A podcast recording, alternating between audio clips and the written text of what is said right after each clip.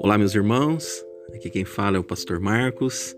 Nas nossas meditações expositivas do Evangelho de Lucas, feito todas as quartas-feiras, na oportunidade que nós temos de nos aproximar do Evangelho do Senhor Jesus. Hoje, no capítulo 22, um extenso capítulo, nós vamos até o versículo de número 65, passando por quatro cenários. O primeiro deles mostra os homens que planejavam a morte de Jesus. Mostram, mostra esses homens tramando e pensando uma forma de pegar Jesus, de prender Jesus, de matar Jesus. E eles conseguem então firmar um acordo com Judas para que Judas encontrasse uma situação oportuna para que Jesus fosse preso sem grande alvoroço, sem estar no meio da multidão. Portanto, este primeiro cenário é o cenário da traição. O segundo cenário é o cenário do cenáculo. Oportunidade na qual Jesus se reúne com os seus discípulos e amigos para tomar aquela última ceia, para comemorarem a Páscoa, uma festa tão importante para o povo judaico, com um simbolismo de libertação a libertação do Egito. E esta festa acompanha esse povo por mais de 1200 anos e chega até Jesus ainda com um grande significado religioso. A libertação da opressão, a libertação para viver uma vida junta de Deus. E aí, neste segundo cenário, no cenáculo, vemos Jesus oferecendo pão, oferecendo cálice, criando a instituição da ceia do Senhor, gestos e palavras que até hoje repetimos nos nossos cultos. A questão que eu trago agora a vocês é: será que os mesmos sentimentos que levaram aqueles homens a se assentarem com Jesus por ocasião da ceia da Páscoa, também é o mesmo sentimento que nos leva a nos assentarmos com Cristo Jesus no dia da ceia. A ceia do Senhor, ela é misteriosa. A ceia do Senhor, ela é maravilhosa. A ceia do Senhor é um sacramento pelo qual o Senhor nos derrama sobre nós da sua graça. Na ceia do Senhor nos encontramos com o verdadeiro Pai amoroso. Na ceia do Senhor nos encontramos com a graça redentora oferecida por Cristo Jesus. Na ceia do Senhor, nós nos encontramos com o Espírito Santo que nos, nos ilumina e nos mostra de maneira clara o caminho a seguir. O mesmo Espírito que motiva e enche os nossos corações para sermos cada vez mais parecidos com o Filho, à semelhança, à imagem e semelhança do Pai. Santos, como Ele é santo. A ceia do Senhor, portanto, ela é revestida de grande reverência, mas deve ser sempre realizada com muita alegria, porque na ceia do Senhor nos encontramos de, de maneira maravilhosa com Deus. Ainda sentados à mesa, os discípulos começam a discutir qual deles seria o maior no reino. E Jesus então os adverte, diz a eles que melhor é servir do que ser servido. Diz a eles que maior é aquele que serve. Dá o exemplo de serviço. Mostra que ele veio ao mundo para servir, servir a Deus, veio ao mundo para servir, servir aos seus irmãos, como ponte, como ligação, como elo que restaura a comunhão com Deus.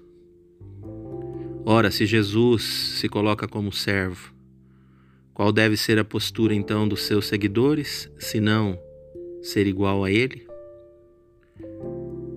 Que cada vez mais a Igreja de Jesus Cristo seja repleta de homens e mulheres com um sentimento de serviço, com um sentimento de servirem a Deus e de servirem aos seus irmãos. Ali ainda, Pedro é avisado, avisado de que negaria Jesus. Ele diz que tal fato jamais aconteceria. Ele diz que estaria com Jesus até mesmo se preciso fosse enfrentar a morte. Mas Jesus, ao repreendê-lo, diz a ele: é preciso que você se converta. É preciso que você se converta.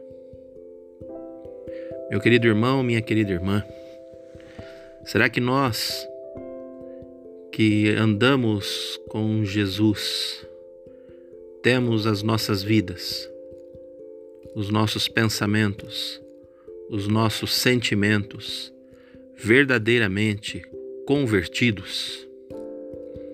Convertidos ao pensamento de Jesus, convertido às práticas de Jesus. Será que nós demos essa guinada definitiva na vida, deixando de ser quem éramos, deixando de ser o que o mundo exige que sejamos, para sermos homens e mulheres, discípulos e discípulas de Jesus de Nazaré. Será que nós já nos convertemos? Será que a nossa conversão é verdadeira, a tal ponto de eu poder ser identificado com o Senhor Jesus? Ou será que na hora do vamos ver, na hora que as coisas apertam, eu nego a Jesus. Nego a Jesus com atitudes, nego a Jesus em pensamentos, nego a Jesus em falas, nego a Jesus ao não amar o meu irmão, nego a Jesus ao não ser pronto a perdoar, nego a Jesus por não amar os seus mandamentos. Será que nós nos convertemos de maneira verdadeira? Por fim, nós vamos para um terceiro cenário, que é o cenário do Getsemane. Lugar para onde Jesus vai para orar, para clamar, para se derramar na presença de Deus, para se derramar na presença do Pai e clamar: Senhor, Senhor, se possível for, passa de mim esse cálice. Quantos de nós não têm feito esta mesma oração nesses dias de Covid-19? Quantos de nós não temos clamado, Senhor, Senhor, se possível, afasta de mim este cálice? Quanto de nós, quantos de nós não têm servido ao seu próprio interesse, ao seu próprio umbigo, como diz Paulo aos Filipenses. Ao invés de termos uma compreensão maior a respeito de quem somos e da nossa missão, Jesus sim se derrama na presença do Pai e clama por libertação: Senhor, passa de mim esse cálice. Contudo, não se faça a minha vontade, e sim a tua. Jesus termina assim a sua oração, dizendo que ele reconhecia que era servo de Deus e que a vontade do Pai estava acima da sua própria vontade e que cumprir com a sua missão, levar a cabo quem verdadeiramente ele era, era o que estava determinado para que se cumprisse na sua vida. Era fácil enfrentar o que ele teria que enfrentar? Não era. Tanto é que seu suor se torna em gotas de sangue caindo sobre a terra, e aquilo feito durante um período de oração demonstra também o quanto nós, homens e mulheres, representados pelos discípulos que dormiram, dormiram por causa da tristeza. Quantos de nós também seguimos as nossas, visa, as nossas vidas como que dormindo, como que dormindo. Acordem, levantem, despertem. Estas são as palavras de Jesus. Orem, não deixem de orar para que não entrem em tentação. Que essas palavras continuem ecoando nos nossos ouvidos e estejamos sempre prontos a responder de forma servil mas também como servos de oração. Servos de oração que buscam ao Pai, assim como o Filho nos ensinou. É no Getsemane que ele é preso. É no Getsemane que Jesus encontra-se com o seu traidor, aquele que havia andado com ele por três anos e meio, aquele que via, havia visto todos os seus milagres, que havia ouvido todas as suas palavras e mensagens, parábolas e ensinamentos. Aquele homem que comeu das mãos de Jesus, aquele homem que bebeu das mãos de Jesus, aquele homem que aprendeu com as palavras que saíam dos lábios de Jesus. Este homem trai a Jesus. E Jesus então é preso, levando a cabo aquele estratagema feito no primeiro cenário, o cenário da traição. Jesus é preso. Repreende os seus discípulos para que não dessem vazão a nenhuma espécie de violência. Mas Jesus é traído não pela força, mas traído com um beijo.